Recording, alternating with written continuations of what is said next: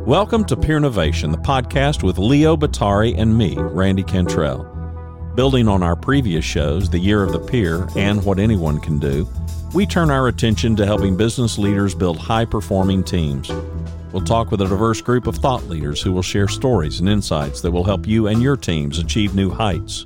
If you believe there is strength in numbers and that meeting the challenges of the future can only be achieved if we do it together, then join us for the conversation.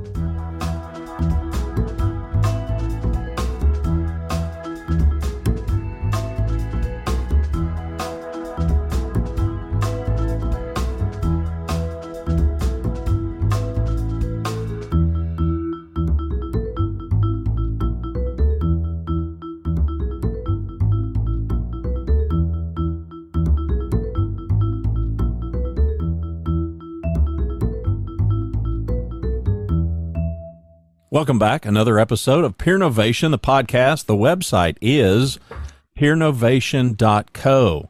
And I don't think we've told folks, but we've got a new landing page at peernovation.co. It's .co. So we encourage you to go and check that out. Uh, you'll see everything that Leo is about and doing and the stuff that we are jointly trying to do as we push our agenda our evangelism of this notion that the power of we begins with me. So good to be back online, bringing another show. Yeah, begins with each of us, right? So uh, exactly right. No, totally great to um, great to be here.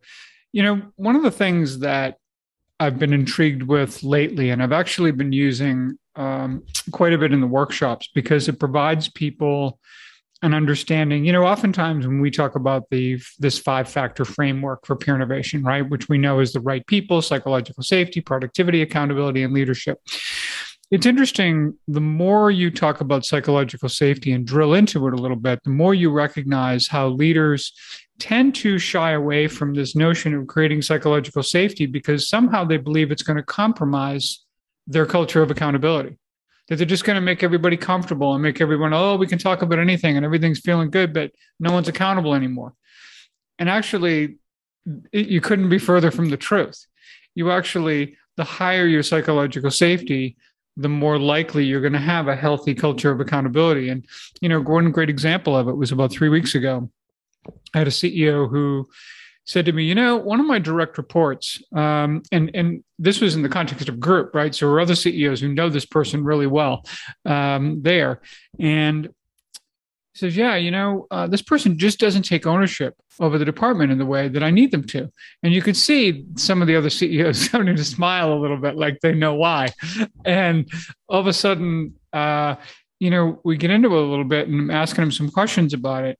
And of course, we determine that the person who reports to him has no psychological safety at all. So what is he? He's scared to death to make yeah. a move, to try to take any initiative, to take that kind of ownership that the CEO wants him to take. So, you know, what he needed to do was actually buy into this idea that I've, and that has to begin with him, the CEO, to really take an initiative to create a level of psychological safety that will allow him to do his job and actually take the kind of ownership over it that the CEO wants him to take anyway, because he knows he's got the ability to do it, but he didn't have the freedom to do it. And this was why, you know, when when we look at that reinforcing loop of right people, you can have the greatest people in the whole world, but if you're going to put them in a box, if you're going to make them be feel afraid to ask ask questions. Know, dumb questions but maybe there's no such thing as a dumb question right? Just just ask the question they need of anyone to do their job or to contribute ideas or to challenge the process or challenge the leader for that matter if it's all about the purpose of whatever it is your team or your company is trying to do. Um, you know so that has really come to light interestingly enough in recent weeks and months. And because of that, I put together a piece for CEO World, which shined a light on the learning zone, which was actually from Amy Edmondson's work from Harvard Business School. And so you and I had talked about this two by two in the past, I think, haven't we? Yes. Yep. Yeah. So basically, what it does is it shows the relationship between psychological safety and accountability. So if you can imagine, you know a two by two right? We have our our big square with our cut into four blocks. Um, and on the left hand side we have zero. On the lower left hand side up to 100 let's say and we'll call that psychological safety. And then below we'll have accountability from zero left to right to 100% on the lower left in this lower left block if you have really low psychological safety and really low accountability you're in what Amy Evans is called Amy Edmondson calls the apathy zone. Right. This is this is this reminds me of these stage two companies that uh, Dave Logan used to talk about. Well, these people aren't committed to setting any standard of excellence. They're just committed to doing as little as humanly possible, um, and just enough to avoid keeping from getting fired. That's pretty much the deal. You know, yeah. that's about the level at which they care about anything, and certainly it's not about the purpose or any of the goals and objectives of the organization. So they're living in that apathy zone, right? If you, however, have really high psychological safety, but you don't have a culture of accountability at all, you're not really challenging anyone. Now you're in that comfort zone.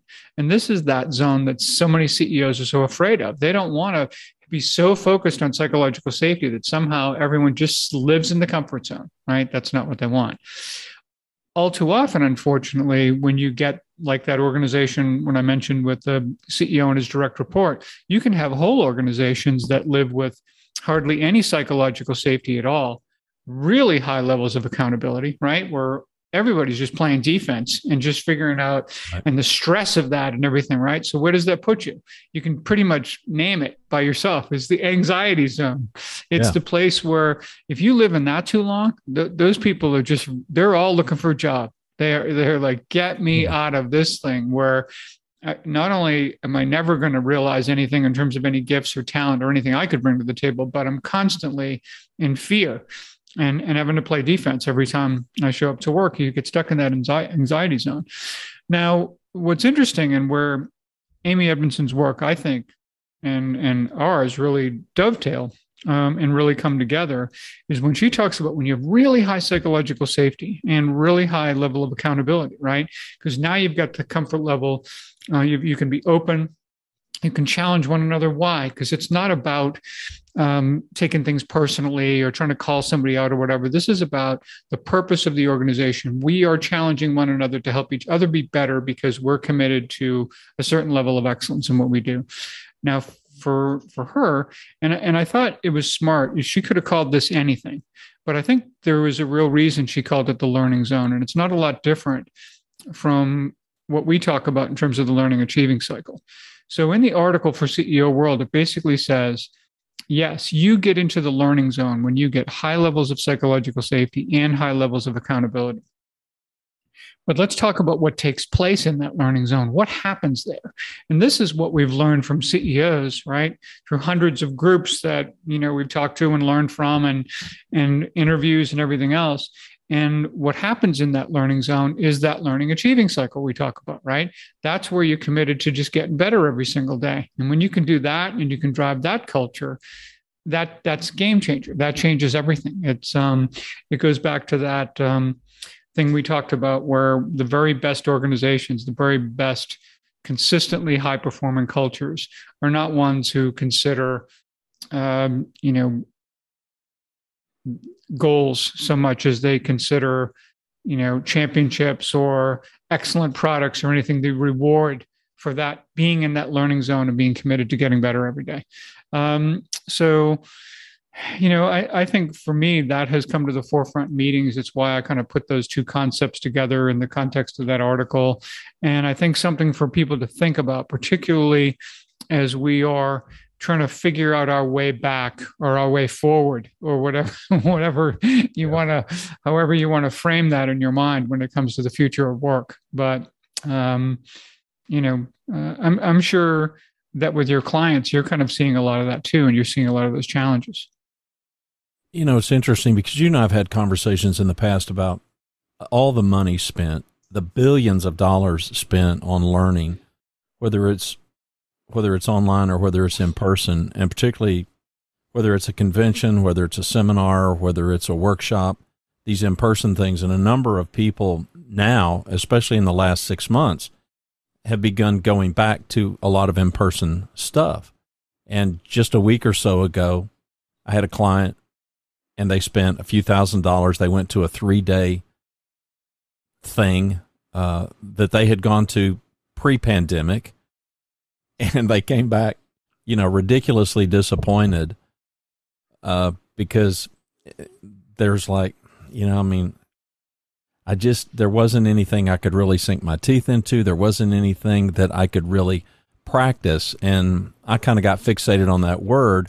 And I know you are too, which is why you inserted the, that word achieving. It's one thing to learn something, to intellectually, we know it, but now let's put it into practice. So I got grandsons. I got two grandsons in junior high, and we were talking about their math class. They just started back to school and talking about their math. And and the youngest who's just started junior high says, you know, I'm going to have my teacher said I'm going to have math homework every day this year, you know, so he was lamenting that. His father, who's practically a math was a math major in college is a master chemist uh, for a pharmaceutical company here in DFW, but he's explaining to him that, you know, this is the way mathematics work. I mean, you you can intellectually think that you can grasp these con- concepts, but your teacher is having you actually perform this stuff. It's no different in the workplace. I mean, it seems to me that that's exactly the point. Yeah. I mean, you're just not going to, you're never going to be able to apply it you know that way. And but this is why we talk too about why group learning is so powerful right? Because we can read things we can and all of us learn in different ways right? Some of us are more auditory learners or visual or kinesthetic learners or whatever. But the reality is that when we engage one another in con- in conversations and you know dive deeply into these things and can help one another uh, work through whether it's um, you know grasping an idea or literally solving a particular problem and doing it together, um, we're going to gain a lot more from that. Um, you know, like I said, Josh Bersin talks about neural pathways that are created with that human interaction that, you know, is, is extremely powerful. And, but, you know, just being in that place, it is so funny that for all of the, for all of anything that gets talked about, you know, in business, you know, in the end, um, being in that place and having it we're, we're back to school right we're we're talking about learning you know i did a piece for um uh, LinkedIn that was kind of fun that I hope if people haven't um, checked it out. And it's just a LinkedIn article. I didn't um, write this for CEO World, but it was basically contrasting the Peanuts classroom, you know, with the teacher with want want want want in the right. front of the in front of the room with the School of Rock, and the difference. And what that experience was like for the students, wh- what they learned, how, you know, the whole dynamic of everything, and how it, it, may sound bizarre, and it certainly was done with a lot of in front of a lot of skeptical parents in the School of Rock. But the School of Rock actually produced a more impressive outcome by far. yeah and uh, so I, I, mean these are the kinds of things and i'd like to think that there's been some you know discovery and some awareness that's been created about not trying to just have your thumb you know on everybody you know all the time and that the people you know can work remotely. They can collaborate in a way that's cooperative and collaborative and and produce good work and be productive and come up with new ideas. And the, the thing that i think we have to work harder at when we consider the learning zone is I think we have to work harder at having a lens into what's going on in the rest of the organization. Because I think when we're home, it's very easy to get a kind of heads down into our own work and our own piece of it, where two things happen. We don't see that important connection to what's going on um, you know in a in a larger way but we also really get disconnected if we think those silos are bad when we're in the office they only get tougher and and higher and more uh, difficult to navigate when when we're at home. So I think these are some challenges we have there. But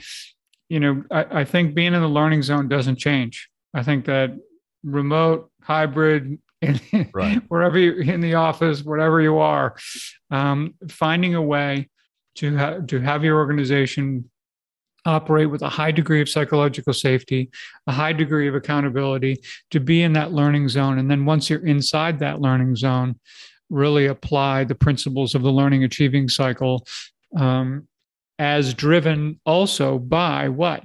The right people.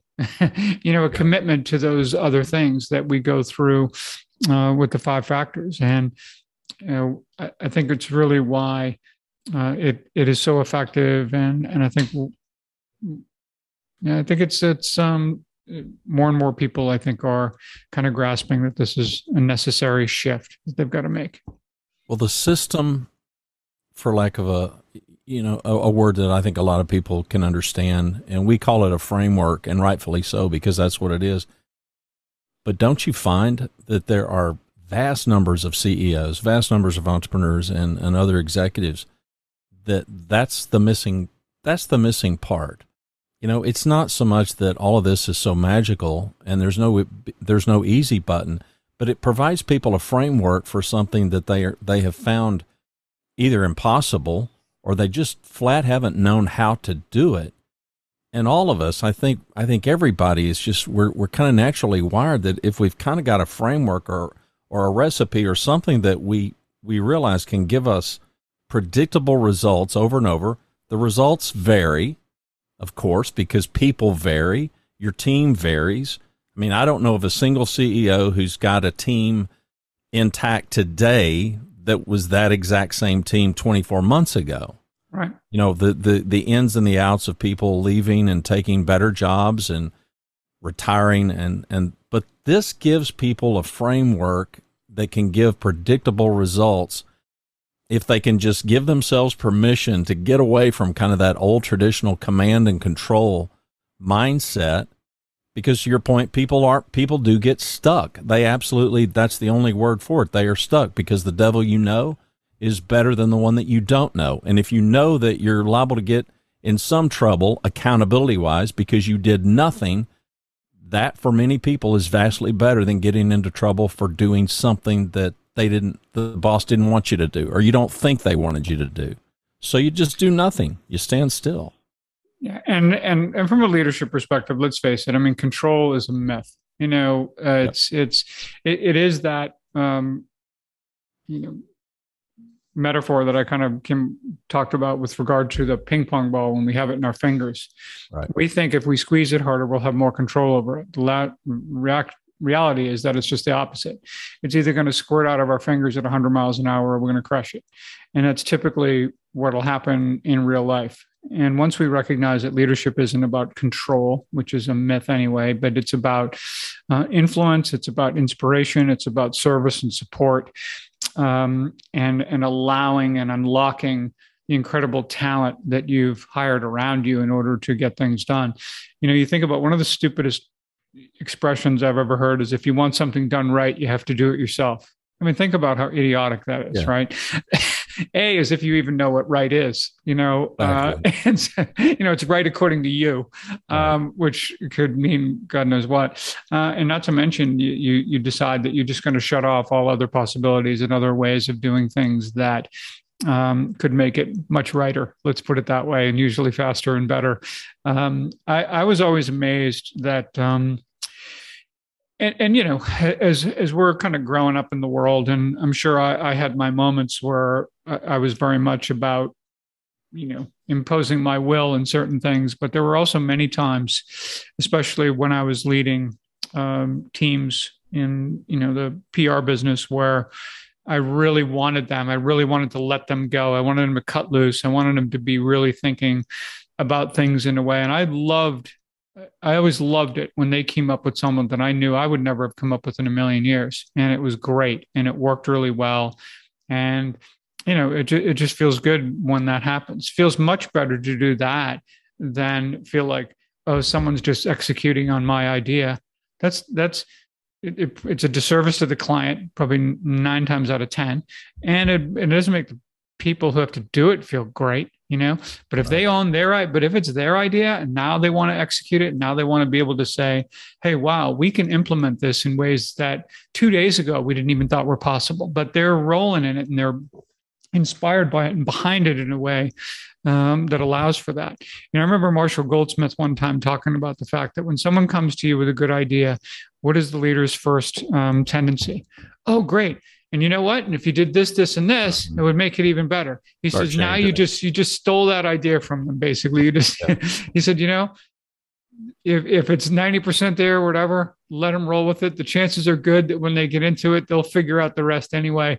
And you don't have to get yourself because whatever you think you did to improve on the idea, you by the same token um, just took away probably their will to deliver on that idea uh, with the level of enthusiasm and um, that they that you're going to need to actually make it work.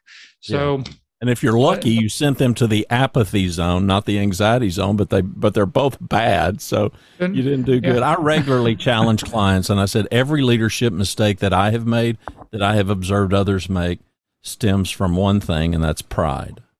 Hmm. A, a loss of humility. And I've yet to have a client. If if you're out there and you want to challenge me on that, please do. Every leadership mistake was where you know you you you inserted yourself, you pushed yourself, you know, in front of the group um, because it was all about you, and it it's not it's really not how we see leadership. Increasingly, the good news is, especially post pandemic, if you if we can even call it that, I don't know that we can call it that, but many are. Are you seeing because I am? Are you seeing CEOs? Are you seeing executives? be more open to trying to figure this out than maybe ever before? Totally. Yeah. Yeah, I am. I mean, it's yeah. clear to me that they they realize I, am I'm I'm not equipped. I, I need I need something. I don't know what I need. I mean that that kind of a sentiment. I'm seeing that on a really regular basis when it comes to remote work. Some people not working remote, but even if everybody is back, I'm I'm I'm seeing it. Just relationships is the word yeah. that I keep hearing over and over and over. So since we're so, you reminded me of something because um, in my younger years, I've probably like when I was probably literally almost half my age I am now, I was competitive to a fault from the standpoint of so here I'm leading my company. We go to this awards show. We have all these entries in the awards show. We clean up at this place. We had we had more awards than anyone else. We had a great night. We were a young firm. It was really great. But you know, but there were things that we there were great programs that we did, great campaigns that we had that didn't win anything. And so instead of you know celebrating what we did win for myself and for everyone else i'm like pissed about like hey what happened here and why didn't we get there and the judges were this and that. And i'm like i think about that today and i'm like that is just the dumbest like thing in the world. Like why in the world you know would i have reacted that way? You know that um, and it just ruined it probably ruined the night for everybody you know it's terrible but you know um called growth it wasn't lost yeah oh yeah we're all growing yeah. hopefully, hopefully yeah. I'll be around another couple hundred years and I'll get there. But no, uh, but back then, yeah, that, I mean, I certainly wouldn't handle that that way today. But it was it was so interesting because it, I, I was just yeah, just really brutally competitive about it. But that and, but that does bring up a point, and I was too. I was too, and and I don't think that that's so terribly uncommon. But it's interesting that you know that once once we reach these mature ages in our life, I mean, I, I had lunch, you know, I had lunch with a, a city manager today and we were talking and, you know, he's an older fella and we're just talking about how, you know, we, we've never known this much. We've never been this experienced. We've never, I, I mean, we've just never been better in, in so many ways. Uh, we, we can see things so, so much clearer than we, than we saw when we were younger and chasing it. So we've got this perspective. Now we still need we, we need other people. I'm not I'm not saying oh, yeah. it's all about us. But we're in our prime right now. So yeah, yeah, we've got this history. well, there is something to that. Yeah. There's absolutely something to that. I mean, no offense, you know, to anybody anybody that's younger, but the the age and the experience your experiences and your competitiveness to learn some of this stuff and to figure this stuff out and to vet it so thoroughly in front of live human beings and put it to work and test it and to come up with this framework yeah you know i mean that's right place right time and all that i'll just leave it well, at that i'll be politically that. correct this also you know it, it's clear to me that you and i live in the zone, learning zone out of necessity Oh, there's no question. my hands, both my hands are in the air. Yeah, you absolutely have to for sure. That's right. Yeah. Well, uh, on that note, um, I think uh, that that was you know um, we'll leave um, that article in the show notes. Definitely, not only check out um, actually both articles, the one um, on the Learning Zone uh, I encourage you also to look at more and dig deeper into Amy Edmondson's work on psychological safety. Um, no question about that. And also check out Peanuts in the School of Rock and figure out uh, what your workplace uh, is more like. But um, anyway, um, Randy, you want to bring us home? Yeah, let me let me hawk one more time. Peernovation.co. This is a brand new landing page, uh, which means it's just a one page website, but there's links to everything. So if you want to keep up with everything that Leo is doing and, and all of our work uh, in Peernovation, you will you will you will see it there, and you will you will be properly directed anywhere you want to go. So peernovation.co is the website. We appreciate you. We thank you for listening and subscribe and tell a friend.